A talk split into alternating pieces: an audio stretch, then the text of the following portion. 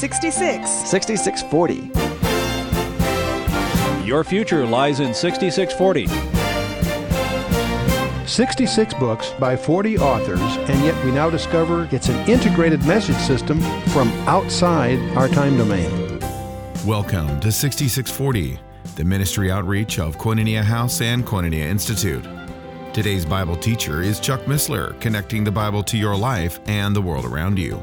In today's study, Chuck continues his teaching on the book of Jeremiah, chapters 45 through 49.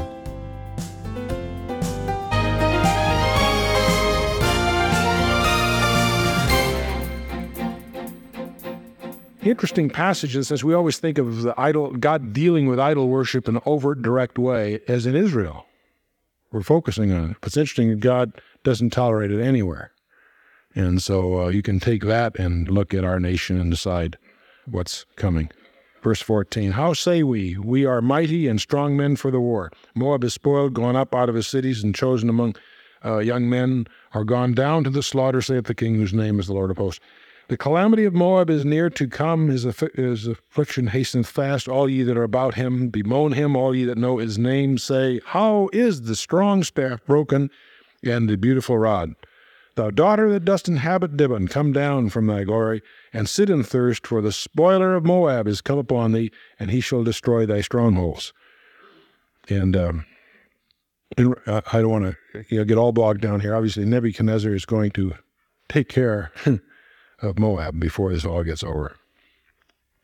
Verse 19, O inhabitant of Arar, stand by the way and watch, ask him that fleeth and her that escapeth, say what is done. Moab is confounded, for it is broken down, wail and cry, tell it in Arnon that Moab is spoiled. These are all cities, obviously, in the Moab region. And judgment is come upon the plain country, upon Holon, upon Jaza, and upon Mephaeth, and upon Dibon, and upon Nebo, and about a bunch of other names I can't pronounce properly. And it goes on through all these cities. In verse 24, on all the cities of the land of Moab, far or near. Oh, I missed one in here, verse 24, Basra. We're going to talk more about Basra before it's all over. Basra is almost not the same, but close to Petra, and that's going to have an interesting prophetic issue. Verse 25, the horn of Moab is cut off, and his arm is broken, saith the Lord. The horn of Moab. There again, it's one of those phrases that's strange to us because we're not used to this language, but the horn of an animal is its strength or its authority, its power.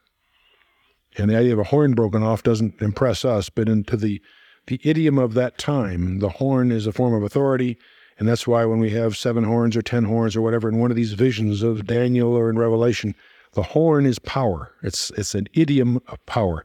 And here, Moab's horn is cut off, meaning he's powerless. He's lost the ability to wage war.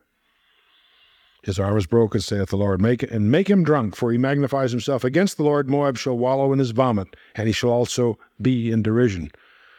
For was not Israel a derision unto thee? Was he found among thieves? For since thou didst speak of him, thou skippest for joy. Nor ye that dwell in Moab, leave the cities, dwell in the rock, and be like the dove that maketh her nest in the sides of the hole's mouth. We have heard of the pride of Moab. He's exceedingly proud, and his loftiness, his arrogancy, and his pride, and the haughtiness of his heart. Now there again we have the reoccurrence of the root cause of what God hates. He hates pride. It was pride that caused Satan to fall. It was pride that leads always to destruction. And here for the nation, the same term is used and is the basis by which God is justifying the judgment of Moab. Verse 30, I know his wrath, saith the Lord, but it shall not be so. His lies shall not affect it. Therefore will I wail for Moab, and I will cry out for all of Moab. Mine heart shall mourn for the men of Kiriath. The O vine of Sibah, I will weep for thee, and the weeping of the Jazer. The plants are gone over the thy plants are gone over the sea, they reach even to the sea of Jazer. The spoiler is fallen upon the summer fruits and upon the vintage. The joy and gladness are taken out of the plentiful field and from the land of Moab, and I have caused wine to fail from the winepresses. None shall tread with shouting. The shouting shall be no shouting. From the cry of Heshbon, even and so forth through these cities. And it goes on in the same vein, verse 35, moreover, I will cause to cease in Moab, saith the Lord, him that offereth in the high places, and him that burneth incense to his gods. Again, the high places were classically the locations of the idol-worshipping altars, and obviously they bring incense to idols. Verse 36, therefore mine heart shall sound for Moab like flutes, and my heart shall sound like flutes for the men of so forth, because the riches. What you may not be sensitive to is flutes were associated with funerals. You and I wouldn't have that association, but that's the overtone here. It has to do with the ceremonies that they were used to. The term flutes there was a characteristic of a funeral dirge kind of instrument. Verse 37, for every head shall be bald, and every beard clipped, and upon all the hands shall be gashes, upon the loins sackcloth. These are all forms of mourning. Now, some of them are not condoned in the Torah. These are not, they're prohibited to Jews, but these aren't Jews, they are Moabites. But even their style of mourning, namely to shave, see again the concept of that being the form of humility, and the hands gashes, the idea of ritual slashing, which was part of idol-worshipping traditions in those days. They will be mourning themselves, if you will. There shall be lamentation generally upon all the housetops of Moab and the streets, and I have broken Moab like a vessel, in which indeed there is no pleasure, saith the Lord. They shall wail, saying, How is it broken down? How hath Moab turned the back with shame? So shall Moab be in derision and a horror to all them about him. Thus saith the Lord, behold, he shall fly like an eagle, and shall spread his wings over Moab. Kirioth is taken, and the strongholds are surprised, and the mighty men's hearts in Moab. At that day shall be like the heart of a woman in her pangs. And here again the term is birth pangs, like labor pains. How fascinating it is, all through the Old Testament, and Jesus in the New uses that phrase of judgment and trouble of a country. The birth pangs, starting slowly and increasing both in short, increasing in frequency, increasing in intensity. You find that phrase all through here.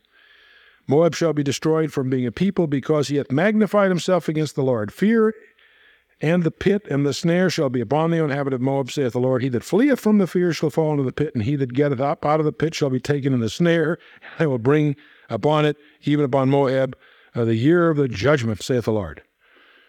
An Old Testament variation of out of the pan into the fire kind of thing, okay?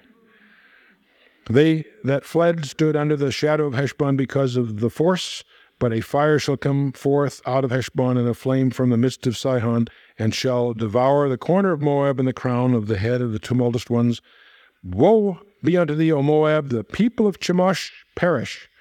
For thy sons are taken captives, and thy daughters captives. Yet will I bring again the captivity of Moab in the latter days, saith the Lord. Thus far is the judgment of Moab. Whew. Well, again, by the way, there is a prophecy of Balaam. Remember that interesting character in Numbers, Numbers 24. You'll find a prophecy on Moab, strange refuge from Balaam, strange Gentile prophet that's there, apparently a non-Jewish character, and that shows up in the Torah in Numbers.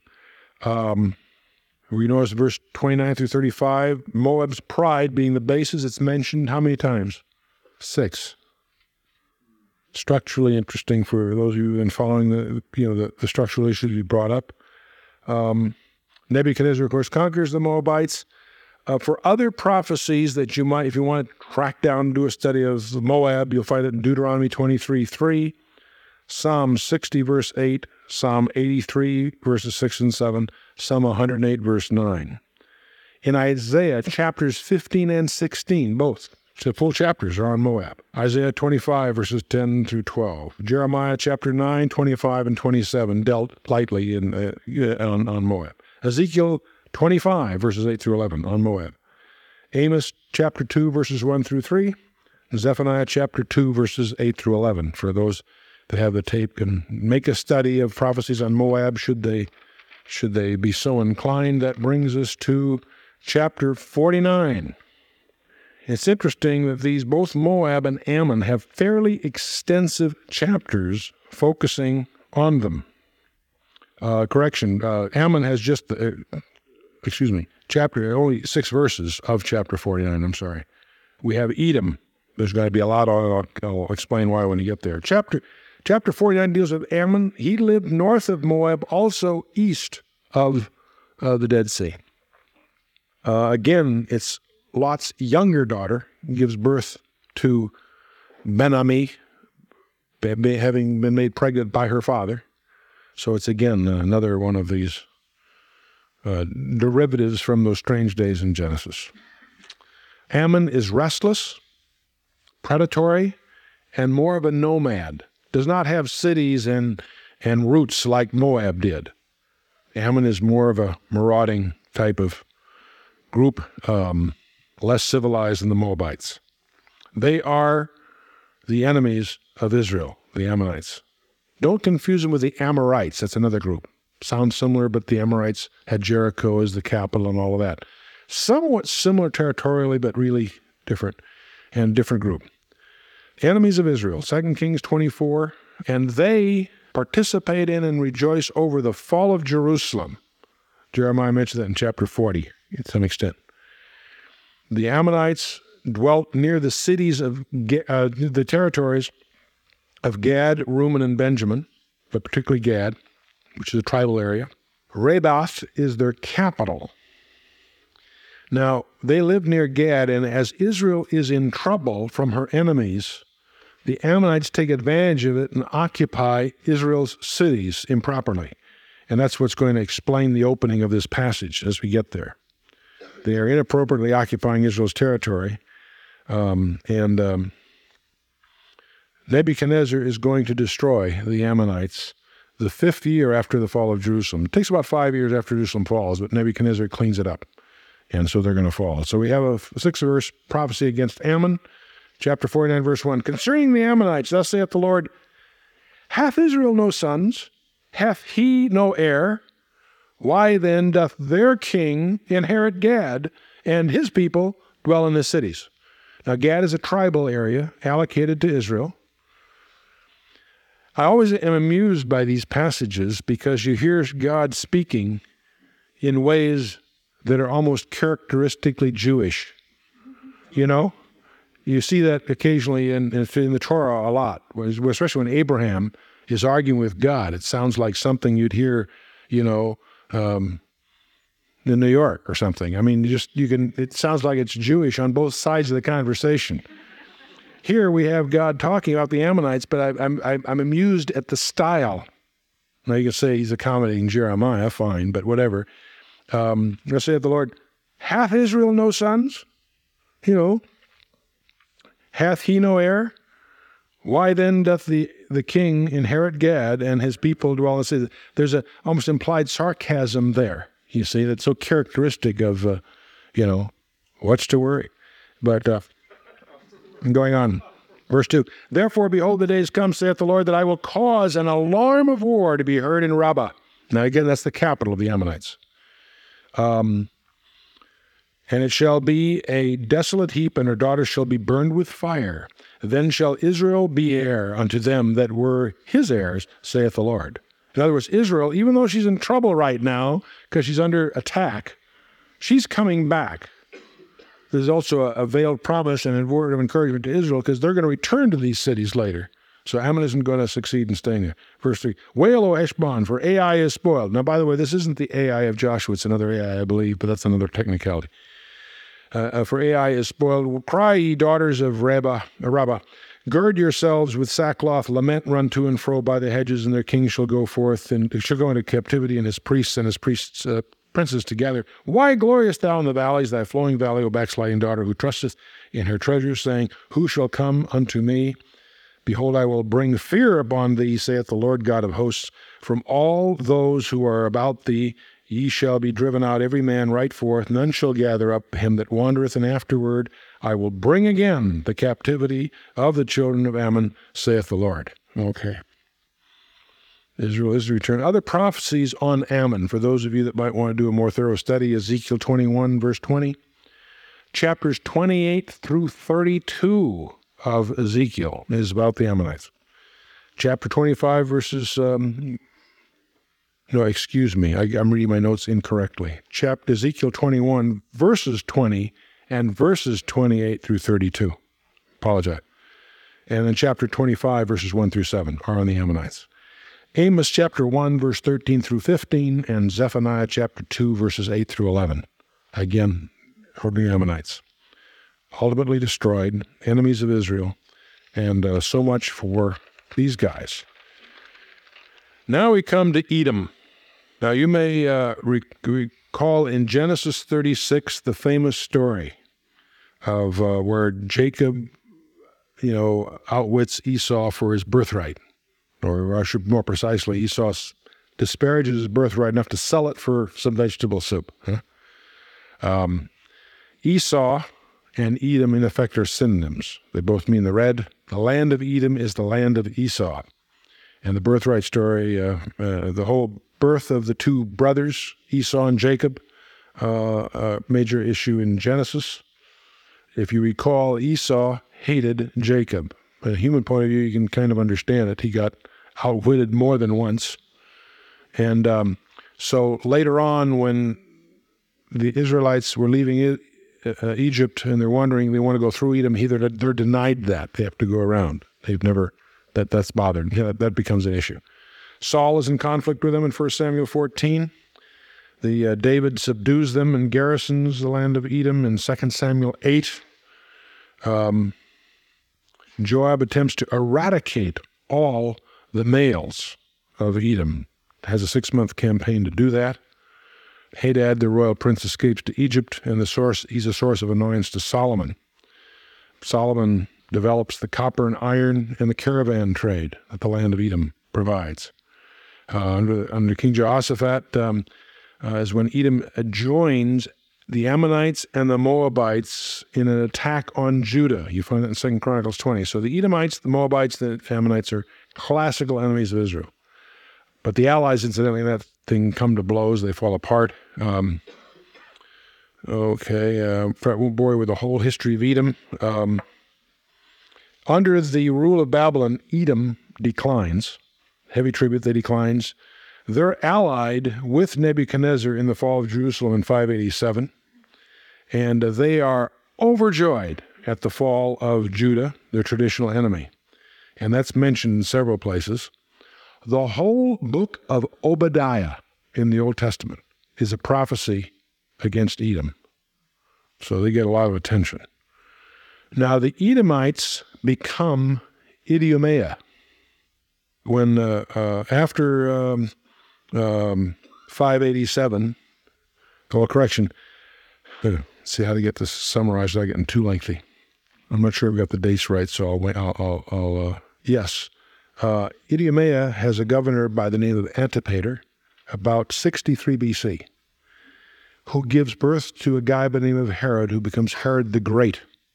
And thus is the beginning of the Herodian dynasty. It's about 37 BC. By the way, Petra is their capital. They're overrun by the Nabateans. That's another issue. But the point is, under the Roman dominance in that part of the country, Edom or Idumea becomes the source of the Herodian dynasty. So King Herod is not Jewish. He's an Idumean. That is, he's from Edom. That explains why the Jews hated Herod. They didn't only hate Rome. Perhaps if handled properly, they could have been philosophical about that, but the Romans appointed Herod the king from the ethnic root that's their traditional enemy. Herod tried to win favor of the people. That's why he built all these places, the temple and all this stuff. It was his attempt through civic works to become popular. Never made it. Edom is censured by all the prophets. Their hatred of Israel is censured by all the prophets. Amos chapter 2, the full book of Obadiah. Psalm 137 makes reference to it. And their desolation is promised in Isaiah 11, Isaiah 34, Ezekiel 35, and so on. Lots of space in the scripture against Edom. So most of that's what we're going to read here is no surprise, but Jeremiah gets... about a 15-verse, I guess it is the 16-verse shot at him. So let's go. Verse 7, concerning Edom, thus saith the Lord of hosts, his wisdom no more in Teman, his counsel perished from the prudent, his wisdom vanished. Flee, turn back, dwell deep, O inhabitants of Dedan, for I will bring the calamity of Esau upon them. Don't get confused. Dedan is not necessarily Edom. Dedan is really south. They're warning to stay away from Edom. Dedan is actually We associate with Arabia more than Edom, but anyway. For I will bring the calamity of Esau upon him, and that time will I punish him. If grape gatherers come to thee, would they not leave some gleaning grapes? If thieves by night, they will destroy till they have enough. But I will have made Esau bare. I have uncovered his secret places, and he shall not be able to hide himself. His seed is spoiled, his brethren and his neighbors, he is not.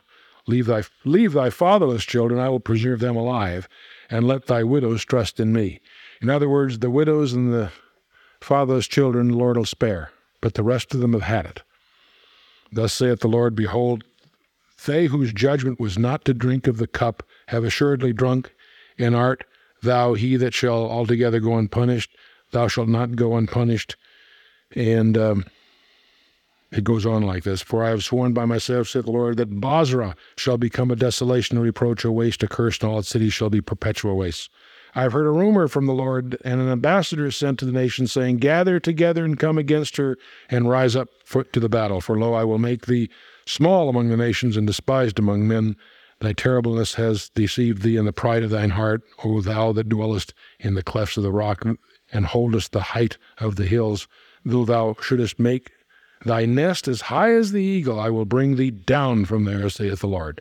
Also Edom shall be a desolation, every one that goeth by it shall be appalled, and shall hiss at all his plagues. As in the overthrow of Sodom and Gomorrah, and their neighboring cities, saith the Lord, no man shall abide there, neither shall a son of man dwell in it. One thing about Edom is there's no restoration for Edom. All the others have a judgment coming, punishing them for their ungodly posture. But they have a promise at the end, and but not for Edom. Edom's in real trouble. Like Sodom and Gomorrah. How many of you visited Sodom and Gomorrah lately? In verse 19, behold, he shall come up like a lion from the swelling of the Jordan against the habitation of the strong, but will suddenly make him run away from her who is a chosen man, that I may appoint over her, for who is like me, and who will appoint me the time, and who is that shepherd that will stand before me? Therefore hear the counsel of the Lord, he that hath taken against Edom and his purposes, he that hath purposed against the inhabitants of Teman. Surely the least of the flock shall draw them out. Surely he shall make their inhabitants desolate with them. The earth is moved at the noise of their fall, and the cry of the noise of it was heard in the Red Sea. Behold, he shall come up and fly like the eagle, and spread his wings over Basra. And at that day shall the heart of the mighty men of Edom be like the heart of a woman in her pangs. There's that phrase again. Now, some passages you might find interesting reading on Edom. As I mentioned, that Ezekiel 25 and 35 deal a lot with Edom, and Joel 3, Amos 9, Obadiah, first 16 verses, Isaiah 21, Isaiah 34, but most interestingly of all, Isaiah 63, because when the Lord Jesus Christ is there seen covered with blood fighting for the enemies, and he comes from Basra, bloodstained. Isaiah 63. You don't have time to get into it now. This passage doesn't seem to focus on that particularly, but I share that for some interesting. Edom was the home of Eliphaz of Job, chapter 2, which is an interesting book because it was probably published during the days of Joseph in Egypt. It's one of the oldest books in the Bible. He came from the land of Edom, apparently, which was known for its wisdom, according to Ezekiel 25. Okay, Dedan, as I say, is south of Edom, really part of Arabia. We've talked about that.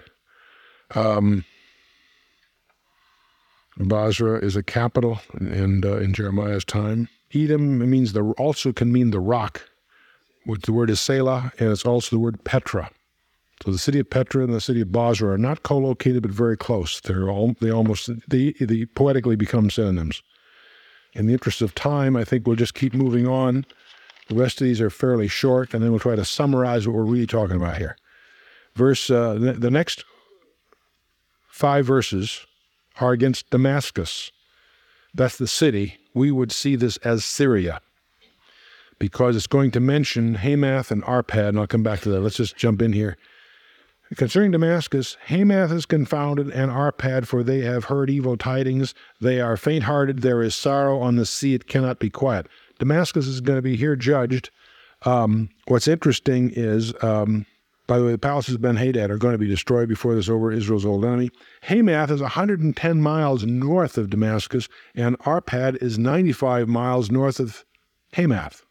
So don't think this is just a city thing. It's really Syria in broad. Damascus is grown feeble and turneth herself to flee. Fear hath seized on her. Anguish and sorrows have taken her as of a woman in travail. There's that phrase again. How is the city of praise not left, the city of my joy? Therefore her young men shall fall in her streets, and the men of the war shall be cut off in that day, saith the Lord of hosts.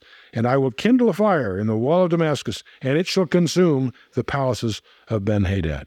Similar to the previous, it's just nailing another enemy, a traditional enemy of Israel.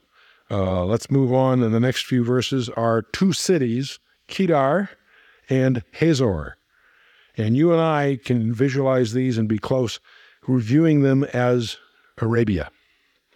It wasn't Arabia then, their tribal environment, but that's the net of it.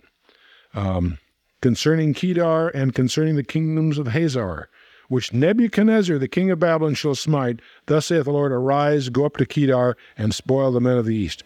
What Jeremiah is really doing, he's taking a swing around Israel. In fact, we're going from west to east, essentially. You've been listening to 6640, the ministry outreach of Koinonia House and Koinonia Institute.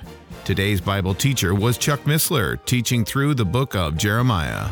Download the new K-House TV app to access an ever-growing collection of free resources.